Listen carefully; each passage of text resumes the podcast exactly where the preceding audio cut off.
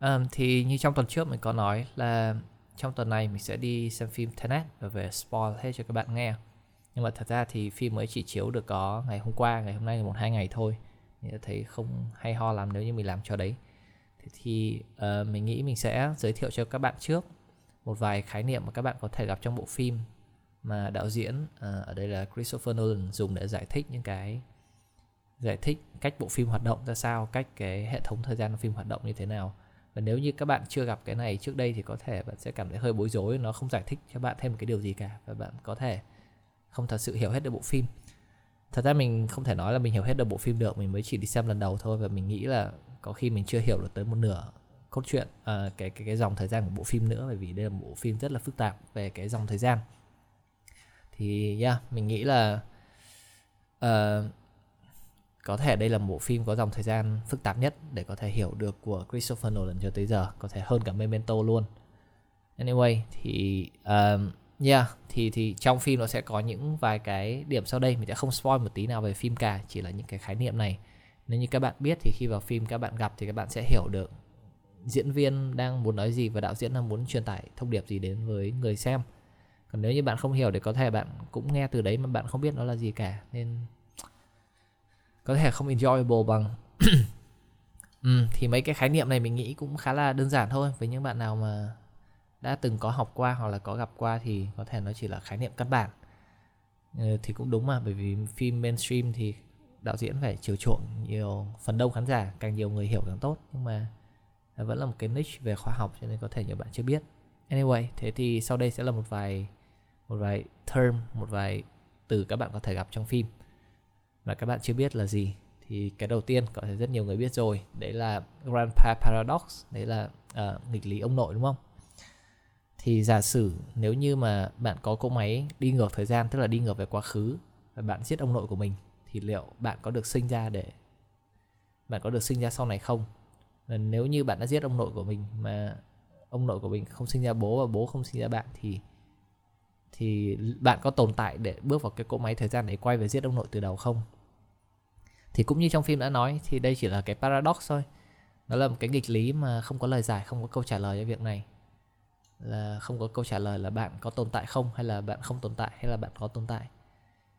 Nó, nó là một cái nghịch lý từ đầu rồi cho nên không cần tìm câu trả lời cho nó là gì. Mình nghĩ không có câu trả lời cho việc đấy.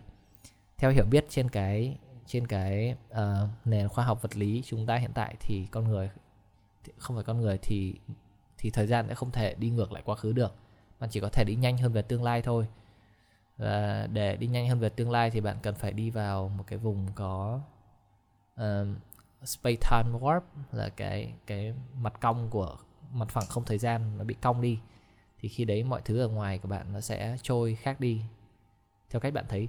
Thì đây cũng là một cái cái hiện tượng mà trong phim nó giải thích. Đấy là uh, người mà người mà trong một cái dòng thời gian khác có thể nhìn thấy những thứ ngược lại đối với chúng ta nhìn thấy họ. Ừ, bạn đi xem phim đi bạn sẽ hiểu đó là cái gì. Thì đấy là cái paradox grandpa paradox là nếu như bạn quay về bạn giết ông nội của bạn trong quá khứ thì liệu bạn có tồn tại để làm điều đấy không? Một câu hỏi khá hay để suy nghĩ và nó không có câu trả lời cũng khá hay. Cái thứ hai đấy là uh, Manhattan Project. Đây là nếu mình nhớ không nhầm là trong thập niên 40 50 của năm trước à, của thế kỷ trước thì những nhà khoa học Mỹ đã bắt đầu làm đã bắt đầu thử nghiệm với những cái loại uh, phản ứng hạt nhân. Thì phản ứng hạt nhân uh, nó bao gồm cả bom nguyên tử cả những cái uh, nhà máy sử dụng uh, phản ứng hạt nhân này để tạo ra năng lượng chứ không hẳn là những thứ xấu. Nhưng mà trong cái Manhattan Project thì thường là những cái uh, quả bom đấy. Thì yeah cái ông giáo sư trong phim có nhắc đến thì mình không biết cái cảm giác khi mà bạn sáng tạo ra một cái thứ mới uh, có thể mang lại lợi ích bất vĩnh cửu cho loài người hoặc có thể hủy diệt toàn bộ những gì mà loài người từng tạo ra thì ờ, cảm giác sẽ như thế nào.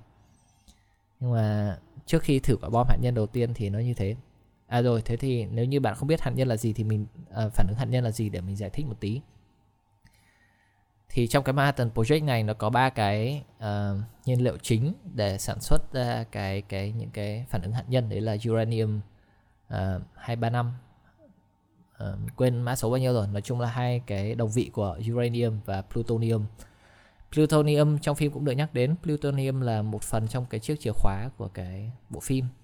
Thì plutonium là một cái sản phẩm tạo ra trong quá trình phản ứng hạt nhân của uranium. Thì tất cả những cái phản ứng này nó gọi chung là phản ứng không biết tiếng Việt gọi thế có đúng không nhưng gọi là phản ứng hạt nhân nó gọi là fissile uh, material. Đó là những cái uh, những cái vật chất có thể tự tự uh, tiếp diễn cái quá trình phản ứng của nó được. Thì đấy là cách mà bom hạt nhân hoạt động. Đấy là bạn chỉ cần giống như hiệu ứng domino ấy. Ừ bạn chỉ cần đẩy một cái domino rất bé ở đầu và nó sẽ bắt đầu cascade nó đổ đổ dần đổ dần đổ dần tới những cái to hơn. Thì phản ứng hạt nhân nó y chang như thế. Nó chỉ cần một tí kích ban đầu uh, khi mà bạn có đủ khối lượng gọi là critical mass tức là đủ khối lượng để duy trì được cái phản ứng hạt nhân tiếp diễn thì chỉ cần một cái kích nhỏ ban đầu một cái neutron slow neutron một cái neutron chậm bay vào trong cái khối vật chất đấy thì nó sẽ bắt đầu đổ kiểu domino và nó bắt đầu xảy ra phản ứng hạt nhân. Thì đấy là khi một nơi trông gặp một cái hạt nhân uranium thì nó sẽ tạo ra một cái sản phẩm phụ gì đấy. Và có hai nơi trông khác được sinh ra. Đấy là ví dụ thôi. Hai nơi trông khác này lại đi tìm hai cái uh, nguyên tử uranium khác nó lại sinh ra thành bốn uh, neutron. Là cứ thế thì nó tạo ra một cái phản ứng dây chuyền. Thì đấy là uh, fissile material. Thì thật sự cái này nó chỉ tốt để khi làm sử dụng làm bom thôi chứ không phải tốt để sử dụng làm uh, nguồn nhiên liệu. Cho nên nếu như các bạn nào muốn uh, xây một cái nhà máy uh, điện nguyên tử đi thì mình khuyên các bạn nên tìm một thứ vật liệu khác uh, có ít cái đặc tính fissile này hơn. Đấy là ví dụ là thorium. Thorium là một chất cũng khá tốt. À, khi mà nó cần một cái nó cần plutonium đi cùng để có thể à, tiếp để có thể duy trì được cái phản ứng hạt nhân. Nếu như mà có cái gì xảy ra mà xấu quá thì bạn chỉ cần rút cái plutonium ra là xong. Và uh, thorium sẽ không làm được gì cả. Thì đấy là một phản ứng uh, fertile uh, cái fertile material nó hết sức là dễ dàng để kiểm soát. Còn những cái thằng kiểu uranium thì nó hoàn toàn có thể tự tiếp diễn được cái phản ứng bằng chính chất của nó. Cho nên là yeah nếu như bạn vô tình nhặt được uh, uranium ở ngoài đường thì bạn có thể đi đổi lấy thorium cái thứ an toàn hơn rất nhiều trong phản ứng hạt nhân. Còn nếu như vô tình bạn có um, đầu đạn hạt nhân nào đấy thì bạn có thể uh, tìm hiểu thêm ở trên mạng xem nó hoạt động như thế nào à, làm thế nào để một cái đầu đạn hạt nhân kích nổ hoặc là làm thế nào quá trình à, làm giàu uranium như thế nào đấy mà Iran suốt ngày bị các nước phương Tây ghét? Ừ đại loại thế. Mẹ nếu hiểu sao mình dùng nửa thời gian podcast để giải thích về phản ứng hạt nhân ạ. Thì yeah, đấy là Manhattan Project có nhắc đến trong phim. Uh, về phản ứng hạt nhân plutonium cũng là một chìa khóa hết sức quan trọng trong bộ phim. Nhưng mà thật ra nó không liên quan gì cả không hiểu tại sao trong phim nó lại sử dụng plutonium như mà giờ anyway, thì đấy là plutonium. Và khái niệm cuối mình muốn giới thiệu liên quan đến khoa học một tí, phức tạp hơn một tí, đấy là entropy. Thật sự thì mình thấy cái bộ phim này thì các bạn nên xem bằng, nếu như các bạn hiểu được tiếng Anh thì các bạn nên xem tiếng Anh luôn. Chứ đừng có đọc phụ đề tiếng Việt ở dưới, bởi vì nó dịch ra rất là khó. Nhất là những cái term khoa học này nó thường xuất hiện ở gần đây và Việt Nam của mình. Những cái kiểu dịch ra thì nhiều khi nó không chính xác lắm. Entropy mình không nhớ trong phim nó dịch là gì hay là nó không dịch nữa nhở? ừ. Nhưng mà entropy thì giải thích căn bản là uh, mình cũng không phải scientist nên mình sẽ tìm cái ví dụ dễ hiểu nhất. Đấy là giống như bạn biết là nếu như bạn đặt cục nước đá cạnh cây nến thì khả năng cao trong hầu hết trường hợp thì là cục nước đá sẽ chảy ra. Hoặc là à không đặt một cốc cà phê đi đặt cốc cà phê cạnh cục đá. Thì trong hầu hết trường hợp đấy là nước đá nó sẽ tan ra và cốc cà phê thì sẽ nguội đi một tí. Hầu hết trường hợp thì là như thế. À, mình nhớ năm lớp 7 thầy cô giáo có dạy mình là theo định luật 2 của uh, nhiệt động học thì thì năng lượng sẽ luôn tìm cách uh, tìm về cái trạng thái cân bằng nhất. Uh, đấy là khi bạn thả một cục nước đá vào uh, cốc cà phê nóng cốc nước nóng thì nó sẽ tìm về trạng thái cân bằng nhất. Đấy là nước nguội là cả hai thứ đều nguội không có gì lạnh không có gì nóng nhưng mà trên sự thật thì thì không phải sự thật lúc nào cũng như thế. Entropy giống như là cách đo lường uh, là uh, probability là là là là ờ, uh, statistics giống như bạn nào học uh, toán học toán thống kê sẽ biết nó chỉ là cái cái phần trăm xác suất của việc năng lượng được phân bố như thế nào. À, giống như là nếu như các bạn lấy một cục đá siêu siêu nhỏ và một giọt nước nóng siêu siêu siêu nhỏ thì không hoàn toàn trong tất cả mọi trường hợp nó sẽ đều có trở về trạng thái cân bằng là nước nguội đâu, mà sẽ có một vài phần trăm nước nóng trở nên nóng hơn và đá sẽ trở nên lạnh hơn. Có một vài phần trăm như thế ở dưới cái mức độ microstate là mức độ siêu bé. Thì entropy chính là cái thứ để đo lường cái cái khả năng việc này xảy ra. Thế thì tại sao trong cuộc đời của các bạn chưa bao giờ bạn nhìn thấy thả công thả viên đá trong cốc nước nóng mà cốc nước lại nóng lên và viên đá lại lạnh đi? Bởi vì cái phần trăm này dưới cái microstate thì nó có thể là cao vài phần trăm. Nhưng mà khi bước lên cái thế giới thế giới thật khi mà có rất nhiều rất, rất nhiều nguyên tử rất nhiều hạt nhân rất nhiều năng lượng ở dưới uh, cấu tạo nên nó từ những cái hạt nhân nhỏ nhất thì cái cái statistic này cái uh, phần trăm xảy ra điều này thì vô cùng bé. Và kể cả nó có xảy ra thì bạn cũng không thể nhận ra được bởi vì cái phần trăm mà nó trở về cân bằng thì luôn luôn lớn hơn và nó sẽ đè lớn át lên tất cả các phần trăm còn lại. Khả năng còn lại là khả năng nước nóng lên và nước lạnh đi. Mình không hiểu mình sẽ thích từ này sao mọi người có hiểu gì không nhưng mà đấy cơ bản của entropy là như thế. Thì các bạn cứ biết là à, thế giới không phải lúc nào năng lượng cũng tìm về trạng thái cân bằng nhất mà đôi lúc nước nóng sẽ nóng lên và viên đá sẽ vẫn lạnh đi. Nhưng mà khả năng nó rất là bé. Ừ, thì đấy là bốn khái niệm hoàn toàn không spoil một tí nào trong phim. Wow. thì các bạn vẫn có thể tự tin cầm bốn khái niệm này sách ra bộ phim xem và có thể hiểu được nó một cách hay nhất. Có thể bạn xem bộ phim khi mà nó nói những cái này nói entropy là thế này Manhattan Project thì các bạn có thể đứng lên rõ ràng xong rồi đập vào ngực là bố mày biết cái đấy là cái gì? Chúng mày không biết thì chúng mày dở thôi. Đại loại như thế bạn có thể cảm giác superior hơn người ta. Uh, yeah thế thì tóm lại đầu tiên là grandpa paradox là à, nghịch lý ông nội là khi bạn quay về quá khứ bạn giết ông nội thì liệu bạn có tồn tại để để làm việc đấy không? À, cái thứ hai là Manhattan Project là một cái dự án sản xuất ra những cái quả bom hạt nhân từ thế kỷ trước. À, plutonium là một sản phẩm được à, một cái sản phẩm được tạo ra từ phản ứng hạt nhân uranium. Và nó cũng chính là một cái sản phẩm có thể tạo tiếp à, phản ứng hạt nhân tiếp theo luôn um, nếu như bạn vô tình có nhặt được có bom nguyên tử nào hay là uranium ngoài đường thì các bạn có thể đi đổi lấy thorium một thứ an toàn hơn trong cái việc sản xuất uh, năng lượng xanh sạch đẹp khá là nhiều và cuối cùng là entropy mình vừa giải thích là khả năng phần trăm uh, khả năng phần trăm phân bố năng lượng của microstate của một vật gì đấy dưới góc kính siêu hiển vi nha yeah. thôi thì lỡ đằng nào cũng ngồi đây rồi 13 phút trời thì thì mình muốn nói thêm một tí về năng lượng tái tạo nói chung và uh, đặc biệt ở đây mình muốn nhắc đến là uh, năng lượng hạt nhân. Thì như các bạn đã biết thì uh, năng lượng hạt nhân nó là một cái thứ khá là nguy hiểm nguy hại chứ không phải là một cái năng lượng xanh sạch đẹp. Tất nhiên là nó vẫn tốt hơn những cái kiểu giống như là năng lượng nhiệt uh, uh, nhiệt điện. Ví dụ như bạn đốt than để tạo ra nhiệt rồi bạn sinh điện từ đấy thì nó gây ra ô nhiễm không khí chết khá là nhiều người. Hoặc là ví dụ như kể cả thủy điện một cái thứ năng lượng mà đất nước ta rất là nhiều đất nước nhiều đất nước khác không có mình cũng khá là tận dụng khi xây rất nhiều đập thủy điện thì nó cũng không an toàn không hẳn là an toàn trăm trăm đâu. Nó sẽ gây ra những cái hậu quả liên quan đến thiên nhiên môi trường à, con người nữa. Và cũng không phải là xanh sạch nhất. Ngoài ra còn có cả điện gió điện gió thì không phải lúc nào điện gió năng lượng tái tạo ví dụ như điện gió điện mặt trời thì những cái đấy không phải lúc nào cũng có gió là không phải lúc nào cũng có. Còn mặt trời thì sẽ có ngày nhiều mây thì bạn sẽ không thể hoàn toàn dựa dẫm vào nguồn năng lượng đấy được.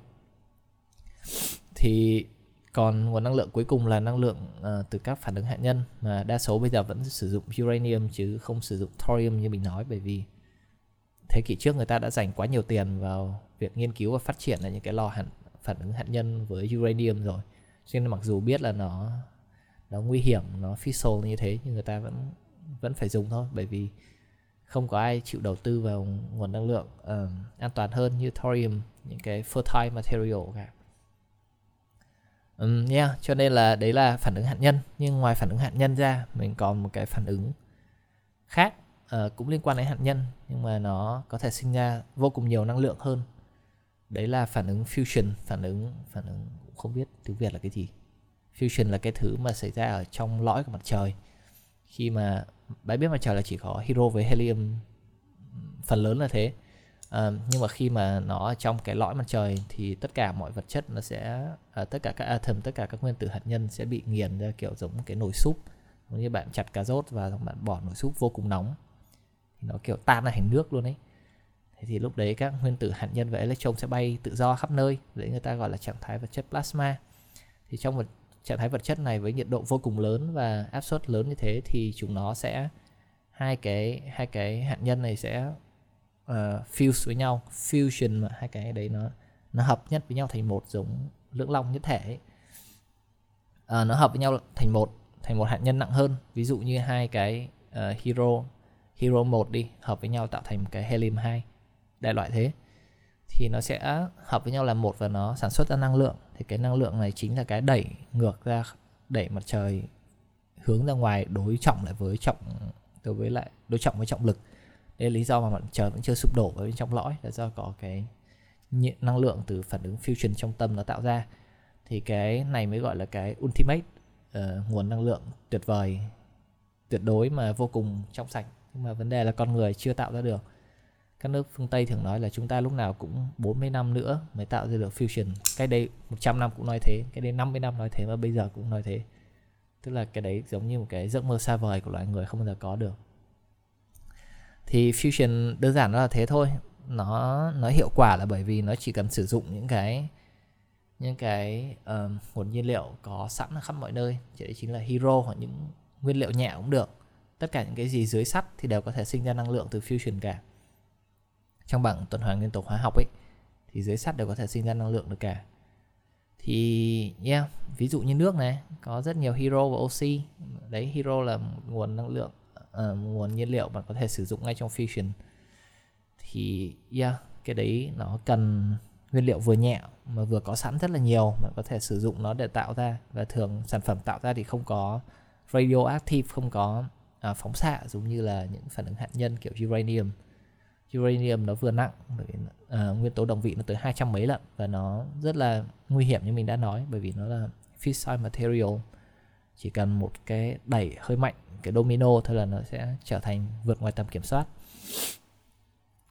Thì đấy là một vài nguồn năng lượng mà mình có thể giới thiệu được với các bạn. Nếu như các bạn vô tình nhặt được uranium thì hãy đi đổi lấy thorium cho nó an toàn nhá. Đổi với ai cũng được mình không biết mình không không biết chỗ đổi đâu. Nhưng mà nếu bạn có nhu cầu tặng mình thì mình xin cảm ơn mình không lấy ạ. Yeah đấy là những cái khái niệm cần biết về bộ phim Tenet.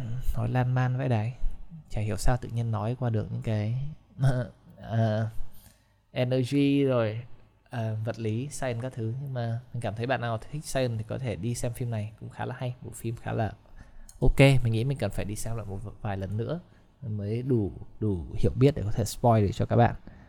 Cho nên là hẹn các bạn khi nào phim hết chiếu nhé sẽ tạo ra cơ hội cho các bạn nào chưa có thời gian để đi xem thì có thể đi xem đi. Khi nào phim hết chiếu thì mình sẽ spoil xong à, thế thôi đấy là tất cả những gì mình có trong tuần này. Tạm biệt các bạn. À, hẹn gặp lại các bạn vào ngày mai. Mai mình sẽ nói về gì? Mình không biết. Mình có rất nhiều điều để nói nhưng mà chưa có thời gian để làm. Bây giờ có thời gian mình sẽ chăm chỉ hơn. Thế thôi. À, hẹn gặp các bạn vào ngày mai. Bye.